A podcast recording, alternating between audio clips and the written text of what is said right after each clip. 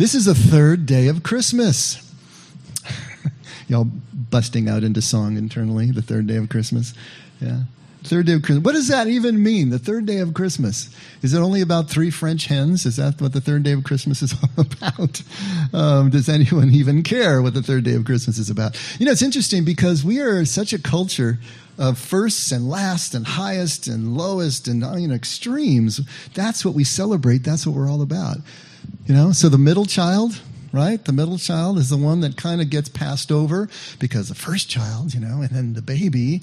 And then what about the middle child? What about the third day of Christmas or even the fourth or the fifth? You know, does anybody celebrate that? Is there any reason to celebrate that? You know, what's the deal here? Is there some way that we should be changing our thinking so that the third day of Christmas is just as important as the first? I mean, it really is when you think about it.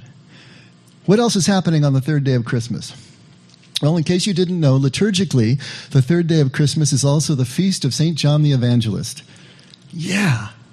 And in some traditions, Catholic traditions, the feast of the Holy Family has been moved to December 26th. Today is the 26th, 27th.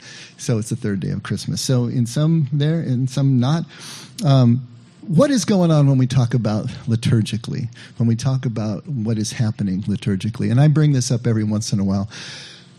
I was uh, born and raised Catholic, 12 years of Catholic school. It is amazing how deeply the liturgy gets pounded into you. What is a liturgy? A liturgy is a form it is a standardized form. It is a, a ritualized form of public worship, of communal worship. It is the way through which a community, a people, can respond and participate in their worship. It's an important part of what we do. We don't have a standardized ritual or standardized liturgy here. There are basically two kinds of churches, and I don't know if you knew this. One is a liturgical church, and that's like the Catholic Church or the Episcopal Church or High Methodist, High Lutheran. And that is where the liturgy is the star, basically. This, the, the whole form of the service is wrapped around this standardized ritual, this, this way of doing worship in which the people can all respond and participate. The other type of church is a ministerial church. That's the type of church that we have, where the focus is on the minister, the pastors, the teachers, the musicians, and so on and so forth. And so it's a different style, it's a different way. I grew up in a liturgical church, Catholic church. I remember, oh man, it's been 40 years now since I've actually practiced Catholicism, but probably 15 or 20 years ago, uh, I attended a mass, a funeral mass um, for a coworker, and our whole group of workers were there with us. And I was sitting right next to a young man. I, I remember it was so great. He's an ex heroin addict, had tats everywhere, but he had come back around again. He not only was sober, but he had come back around to Christianity, but he had landed in the Episcopal Church and that's a liturgical church as well. And he was sitting right next to me, and I'm just watching, and I'm getting enveloped in the liturgy. And it's amazing, even after that 20 or 25 years, it's all still there. You know, it's all coming back to me as it was being, you know, unwound in front of me. And I don't know if it was the way that I was looking or something that he sensed from me, but he leaned in and he whispered in my ear, Do you miss the liturgy? Ah. And I said, Oh, yeah. You know, tears were coming down my face by that time. There's something about it doing the same thing at the same time over and over again.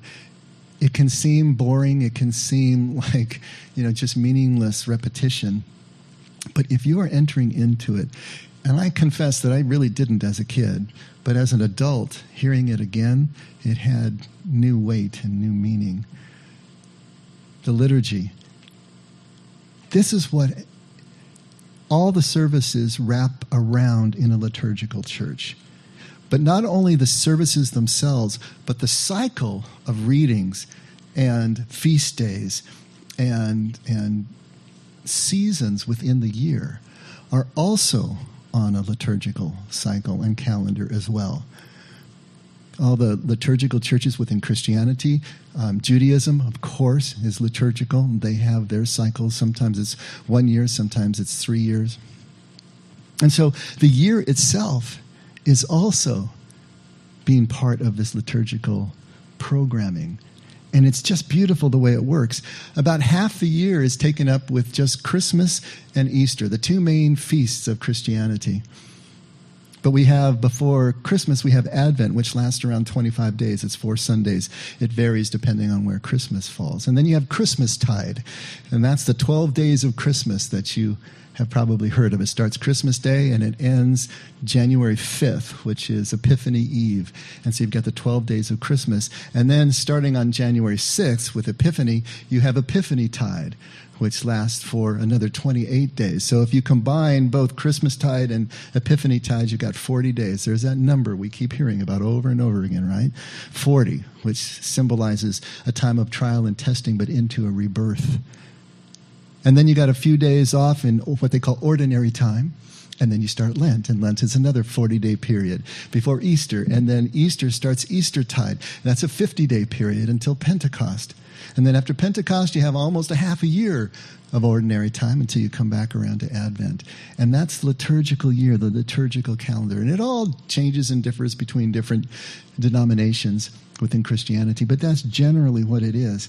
And there are so many feast days and holidays that are embedded in all of this. So if we just look at the 12 days of Christmas, because we're on the third day of Christmas now, if we just look at the 12 days of Christmas, we've got holidays that are happening here already. We missed St. Stephen's Day, which was yesterday. So the second day of, first day of Christmas, obviously, is Christmas Day, the Nativity. The second day of Christmas is St. Stephen's Day, the first martyr. Today is St. John the Evangelist and the Holy Family.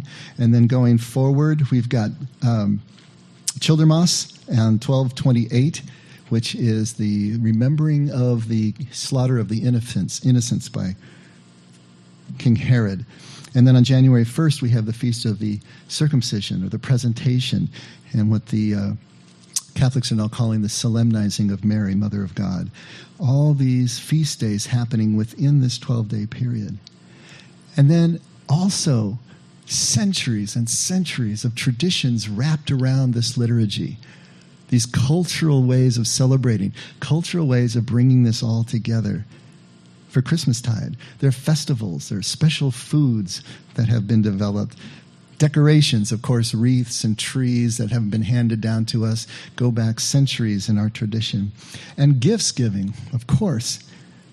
In some cultures, a gift is given for each one of the 12 days of Christmas. So it's kind of like Hanukkah. You get a gift every day, you know. But of course, in our culture, we give all the gifts on the first day of Christmas, on the Nativity. But some cultures wait until Twelfth Night, which is the, the last night before on Epiphany Eve, to give all the gifts on Twelfth Night. So all these different cultures, all these different ways of doing this, you know. Christmas and Twelfth Night big celebrations in Christian history, huge festivals and parties, and and, and you know, always, you know, on the first here we go, first and last again, right? On the feast of the Epiphany, big celebrations things that you may not want to do, like winter swimming, jumping into the ice, right, and go winter swimming. That's a big thing in uh, Scandinavian countries, at least.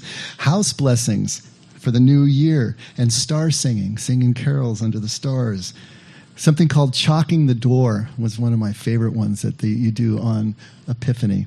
And where you actually go and you write, we have blessed chalk, and you write across the lintel above the door, and there's a code to it. This year it would be a 20, and then a, a, small cross, and then a C, and a small cross, an M, and a small cross, and a B, and a small cross, and a 20. So the 20 and the 20 is the year, and then you have the crosses, and then in between you have C, M, B. There's two traditions for that, what they mean. The C and the M and the B would be the names of the three wise men traditionally Caspar, Melchior, and Balthazar. Or in Latin, it means Christus mansionem benedictat, which means Christ bless this house. And so that idea of a house blessing. And so it's also an analog to the, the Hebrew um, Pesach, where they put the blood across the lintel of the door to bless the house and protect it. And so there is this idea in Christianity, especially in folk Christianity, that you're blessing the house against evil spirits for an entire year. You know? And so we look at these, all these traditions and all of these, and we think, oh, how quaint that is. You know? How silly that is, how superstitious that is.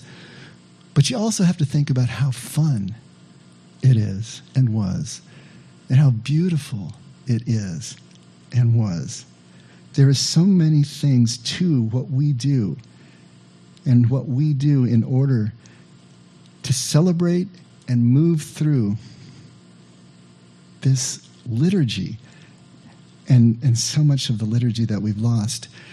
There's another one that's great, starting with Epiphany Tide. Epiphany Tide lasts all the way to February 2nd, which is Candlemas, or the presentation of Jesus. And that's the blessing of candles that they do, bringing the light of Jesus into another year. And so between 1225 on Christmas Day and 122 is this combined Christmas tide and Epiphany tide. Well, the, th- the uh, tradition goes that you put up your decorations for Christmas, but you should have them back down again by 12th night. All right? which is January 5th. And it's bad luck for you if you leave them up past 12th night. And if you do forget and leave them up past 12th night, then you can't take them down until Candlemas on February 2nd, or it's really bad luck. So, yeah, what's that? Yeah, can we go that again? The, the upshot of is with the kind of year that we've had, we're getting these suckers down next Saturday you know, because we want, they're going to have all that going for us, you know. Again, quaint, silly, superstitious, but fun and beautiful. And I want you to imagine children going through these kinds of cultural celebrations of the liturgy. Imagine the lights. Imagine the special foods that they never get otherwise, especially peasant children, poor children. And suddenly they got these sweet meats and they have these special foods. They have the trees, they have the wreaths, they have the candles it would just be bigger than life. Their eyes would be saucers and they would be so engaged and immersed in all of this. But the adults, too. We watch Christmas through the eyes of our children, don't we? We get wrapped up in all of this, don't we? There is so much here. This ancient liturgy, these cultural celebrations, held communities together in a way that we are losing and have lost so much that we don't really understand how much there was a common bond forged by these practices, a common identity, an awareness of a people. It helped them to understand who they are. It helped them to understand who they are in relation to each other and relation to God. And we can say, yes, it's silly and superstitious, but it had an effect of knitting a people together in a way that we don't get. And it's not that the people necessarily understood the symbolism of what was going on with all of this, but it heightened their connection with each other, it heightened their devotion to God and to each other.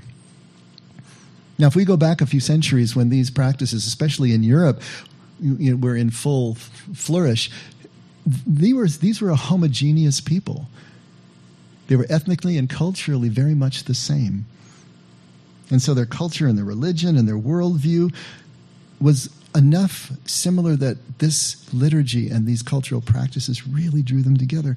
We're a very different people, aren't we? Very different people. We're a nation of immigrants, we like to say, but we are a patchwork of all these different cultures and all these different. Now, earlier in our history, still our Judeo Christian roots held us together to a certain extent. But we've really lost that as we've moved more into a secular type of culture, as we've moved more into celebrating the cultures of our origin rather than what we have assimilated here in America. We become kind of a, a, a quilt of different types of traditions.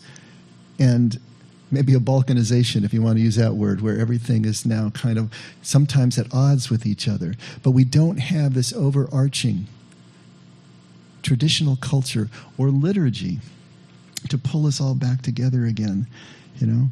And that's not necessarily bad in itself. I mean, it's great to celebrate all these different cultures. But we're going to have to work harder to find how we do bind ourselves together how we do overcome the differences and see the commonality. And so that's going to be how do we create new liturgies? How do we create new rituals, new ways of drawing ourselves together? As our culture becomes more diverse, more secular, with no central liturgy or, or our church that's strong enough to hold us all together, we find ourselves trying to maintain all traditions at the same time. Happy holidays is a way of just kind of blanketing that. But it doesn't reach down deep enough to really bring us together the way that culture used to. And because of that, our culture no longer helps us to order our lives, to order our habitual actions in a way that makes sense to us, in a way that gives us that sense of identity, even meaning and purpose together as a community. And then this year, COVID has further just kind of eroded and broken down our regular cycles and patterns. Everything. Our work patterns are out the window. Our worship patterns are gone. Where we get coffee in the morning had to change, right? Everything had to change. Our food habits, all of our habits, all of our cycles had to change because of the lockdown and everything that's going on. So it's been a year of really a lot more of a breakdown of what we're loosely calling liturgy here, but regular rituals, cycles, and patterns. Now, rituals have gotten a real bad name in our society, haven't they? Right? Rituals have become synonymous now with mindless repetition, with meaninglessness, boring, pretentious, even. This is what we talk about when we talk about rituals often. And when people are talking about religion in a pejorative way, that's usually what they're banging up against. All this mindless repetition that means nothing. It's all empty. It's all hypocritical, whatever they say. And often these rituals, this liturgy can be all those things. It can become that when it's done poorly, when it's done mindlessly. But is that the same thing as saying that they have no value? Remember, our rituals and our liturgies have held us together since we were painting on cave walls. Does that mean that we don't need them anymore because we have the technology we have? Is there no value now to these rituals? Remember, they give us a common way of responding and participating in our worship, but also in our daily lives as a people and as a community. And we obviously still need that. In fact, we need it more than ever right now with all the other systems around us kind of either breaking down, falling to the wayside. What is going to hold us together? How do we get beyond just the repetitive and the boring and the same old, same old. We have a youth centered culture right now, focused on the extremes, right? On the loudest, on the fastest, on the best, on the first, on the last. This is everything that, that, that we're so focused on. You know, try this one time. When you're watching a, a, show, when the commercial break comes on, turn off the sound and just watch the images for the entire commercial set. And watch how fast the cuts come. I mean, it's that fast. Image, image, image, image. They are inundating us with faster, faster, faster images. We don't even really have a sense of it when we're just watching, but you turn off the sound and just watch how fast those images are flashing, and you realize the speed at which we're going, the extreme to which we're going and then just the garishness of the images sometimes is another another look at uh, where our culture is going that we're kind of not really aware of it but turning off the sound somehow allows you to just see with a third eye do that sometime and then contrast that with something that is a few years older we were watching it's a wonderful life on christmas day and there was a scene in It's a Wonderful Life. I don't know if you remember. It's toward the beginning where um, Donna Reed and Jimmy Stewart uh, he comes over to her house and the two of them are on a phone call and they have the phone between their ears so they can both hear it's a tight shot just two heads and a phone receiver and it's the old phone receiver right that set that shot holds i kid you not for probably at least three minutes maybe four without a cut without a camera move. It's just the two faces going through what they go through, and it rivets you and it holds you. But if you turned off that sound and just watched those faces, compared to the commercial set that's coming up, it's amazing. 1946, what, 70 some years, 74 years? How much has changed in our culture? How much we push the envelope into faster and faster and brighter and louder. What used to hold our attention does not hold our attention anymore. We become inundated with this. We become a bucket list type of culture We always have the bucket list, the extreme things that we want to do before we die, right? Before we kick the bucket, we want to do these things. And it's always about the big, once in a lifetime types of things. It's all about the first and the last and the brightest and the best. You know, it's never about just the middle. It's not about the third day. It's not about the middle child, you know? And now we're going into a new year. New Year's resolutions are even sort of falling by the wayside. But think about the New Year's resolutions that you would normally choose if you choose. How many of you have done a New Year's revolution? Re- revolution. How many of you have done a New Year's revolution? resolution. Any planning to do resolutions this year? Uh, maybe not so much, you know.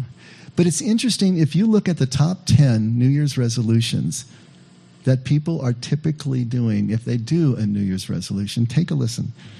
One of them is to earn more money. Not bad, right? Lose weight. I always love that line from Nia Vardalos. She said, "Every new my New Year's resolution list usually starts with a desire to lose between ten and three thousand pounds." I like that one. Lose weight. Get organized. Manage time better. Spend more quality time with my family. Reduce debt help others, find a soulmate or work on a marriage, find a better job, quit smoking. Do you know how many of those are going to be kept?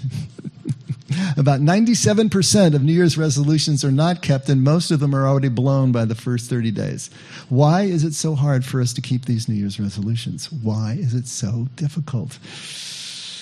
Because if you think about each one of these earn more money, lose weight, get organized, manage time better it's not a single event. It's not a bucket list item. It's an overall life change, right? Not an intellectual decision. You can't just decide to do this and wish it into existence. It's not an impulse choice that you can make, it's not a one off. The only way that you can accomplish these resolutions is to activate through repeated, ongoing action. That's the only way this works. Repeated, ongoing action, all in a single direction. The discipline, the dedication to keep showing up until that change takes. Right? Do you know the, uh, the usual time it takes for a habit to become a habit? And sometimes people will say 60 days, but I usually see 90 days. So you're going to have to be dedicated and disciplined, showing up over and over to a repeated action, at least through spring, right? If you're going to get this thing to actually become a new normal, a new habitual way of living your life. Discipline, dedication. Anything in life that's worth having is like this, isn't it? Think about marriage. Just say I do on wedding day and everything's fine for the rest of the next 40 years. You know, if you're not saying I do every single day of your marriage, you're saying I don't. And if you say I don't enough, no marriage. Think about any skill that you would like to have. Sports? Riding a bike?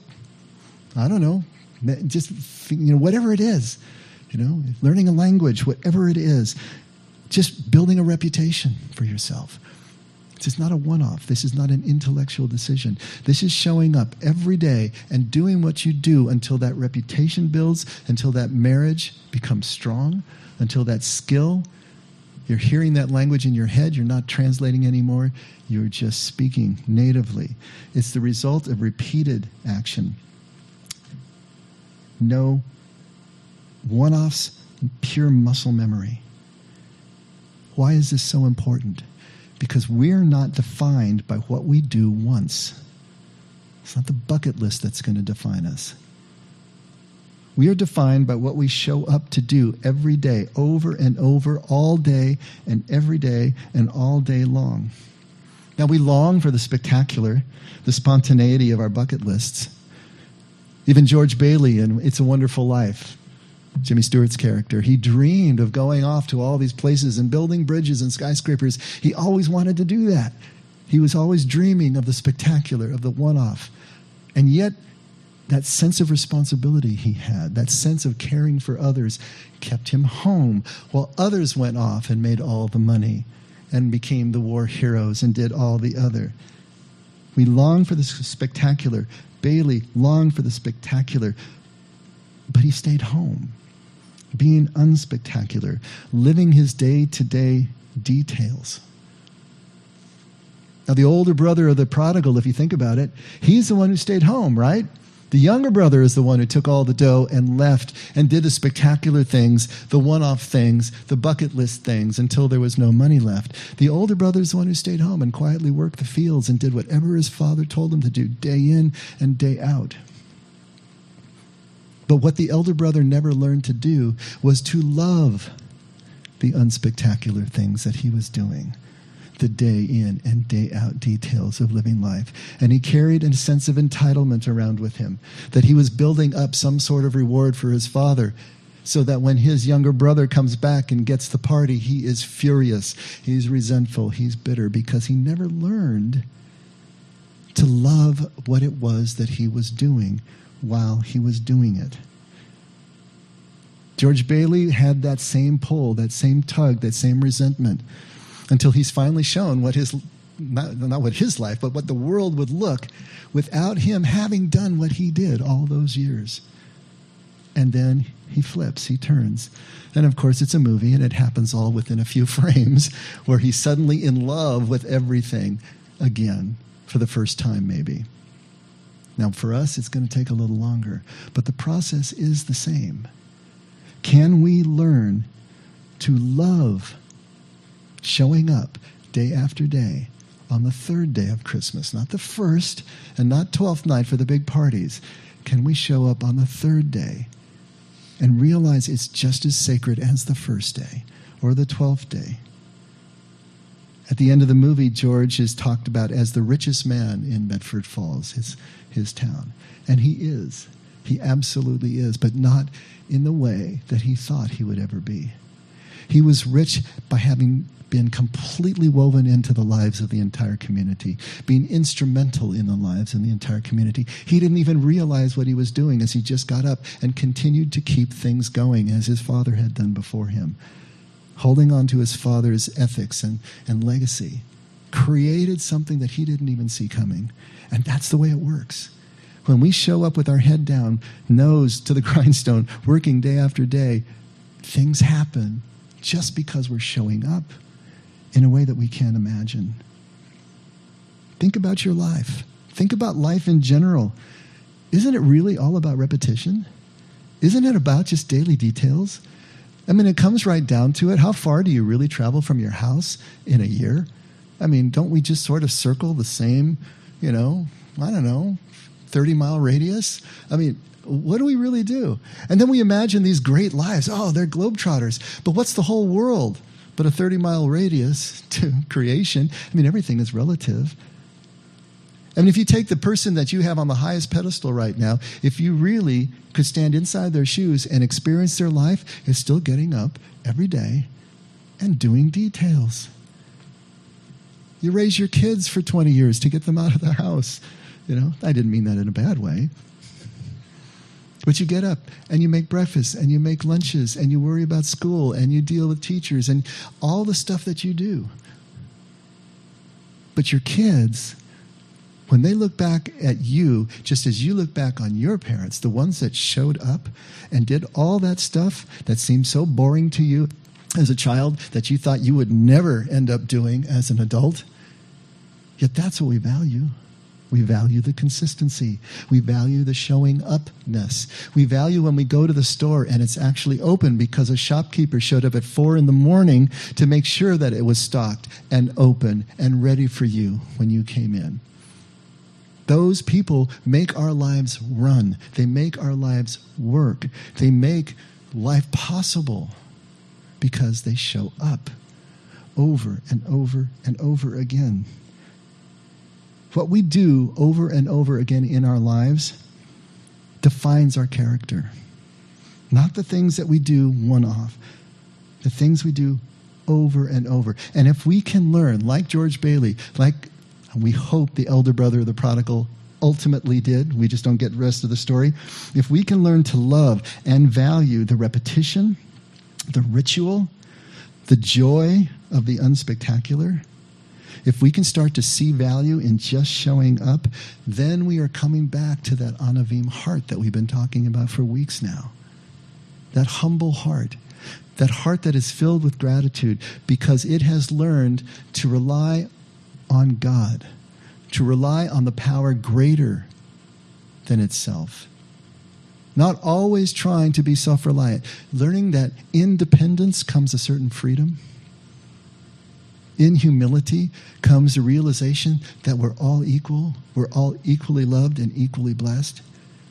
There is a liberty that comes to that in a way that you will never experience any other way. As long as you are on the rat race, as long as you are on the hamster wheel trying to grunt it out, you will never experience what's happening over here in the Anavim heart. There's a great line. You know, even if you win the rat race, you're still just a rat.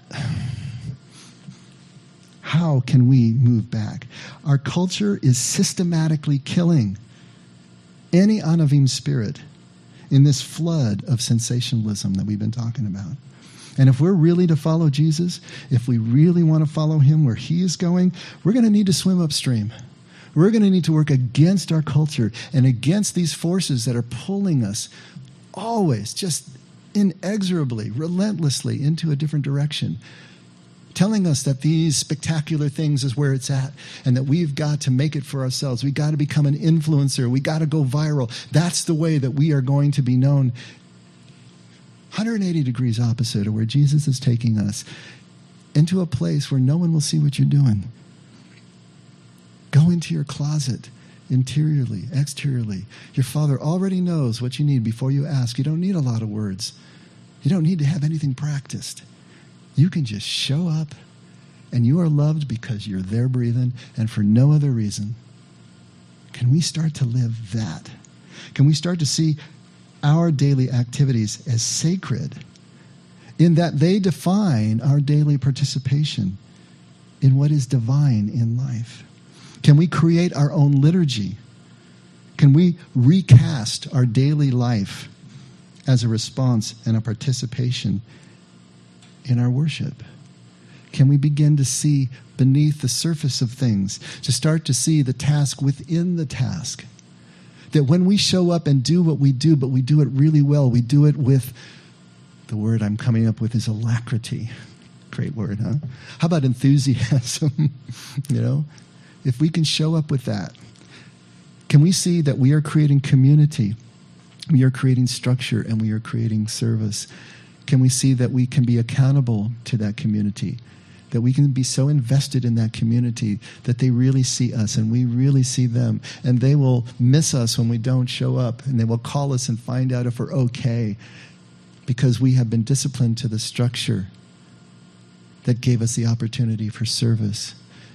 And without those five things in our life community, accountability, structure, discipline, service we will never have a sense of meaning or purpose. We will never know who we really are. And we will never experience kingdom as Jesus is trying to get us to experience kingdom. All these things come from just showing up, but more than that, loving the showing up. Learning to love simplicity consistency, and just showing up on the third day of Christmas. Not the first and not the twelfth, but the middle day, the unspectacular day, but a day that is just as sacred. We have a little liturgy, a little ritual here that we do every year at the effect, and it has to do with our Christmas tree. And if you get a chance, I'm sorry, those of you who are on stream, you're not going to be able to do this, but those of you who are here, go over and take a look at that pink bulb right in the front there. That's the one that Michelle did. And I'm not, uh, you know, blowing her anonymity because she asked Frank what she should do because she doesn't have a real command of written English, right? What should I do? He says, just write it in your own language. God speaks all languages. And they had a moment together that really just bound them, and she realized, I can do this. And she wrote in her Chinese calligraphy in the script, it is just the most gorgeous thing. Know, I took a picture of it. I want to share it, but I'm, I do not have permission yet. But I can share it with you all. But this is what we do every Christmas. This has been our little ritual. You know, can't really say it's a liturgy, but it's a ritual that we do every year where we have those blank bulbs and everybody comes up during worship and they write whatever they want to write. It's a prayer. It's a it's a it's a bit of gratitude. You know, it's a heart's desire or it is just a prayer, whatever they want to write. And they put them on the Christmas tree. And it's been beautiful. And it's been one of the things that kind of binds us together. I was hoping that a lot of people on the stream would have had their blank um, bulbs, and maybe some of them did. I know one did because she sent me pictures.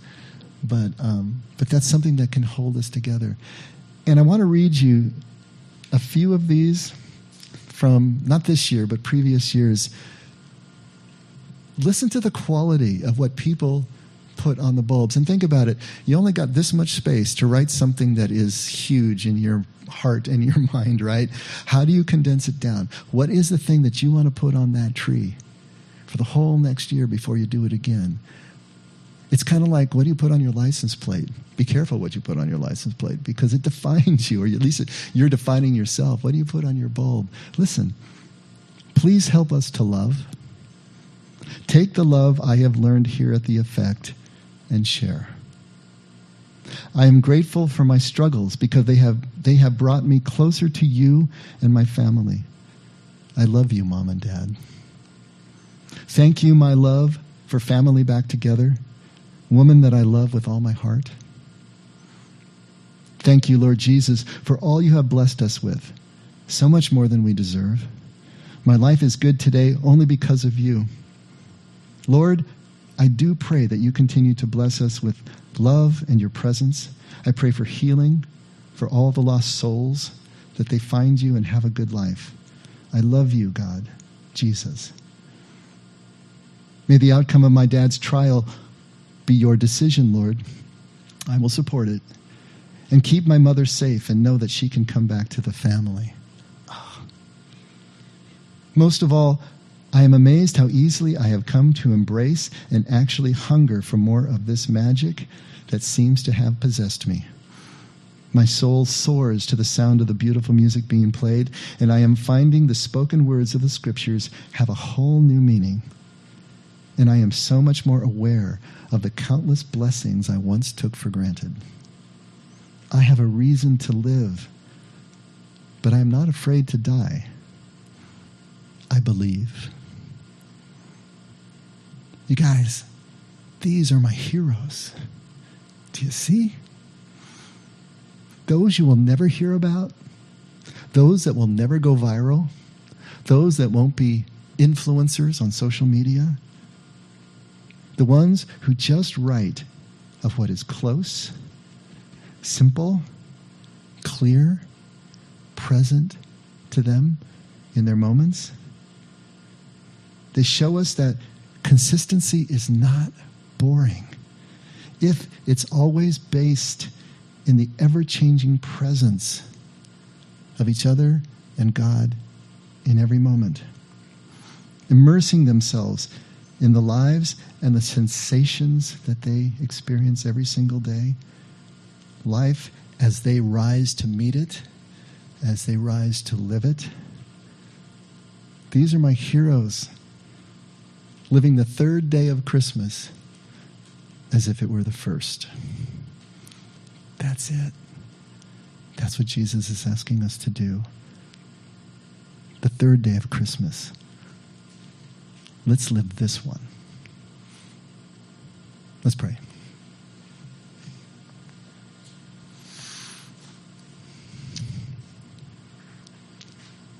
Father, thank you for this third day of Christmas.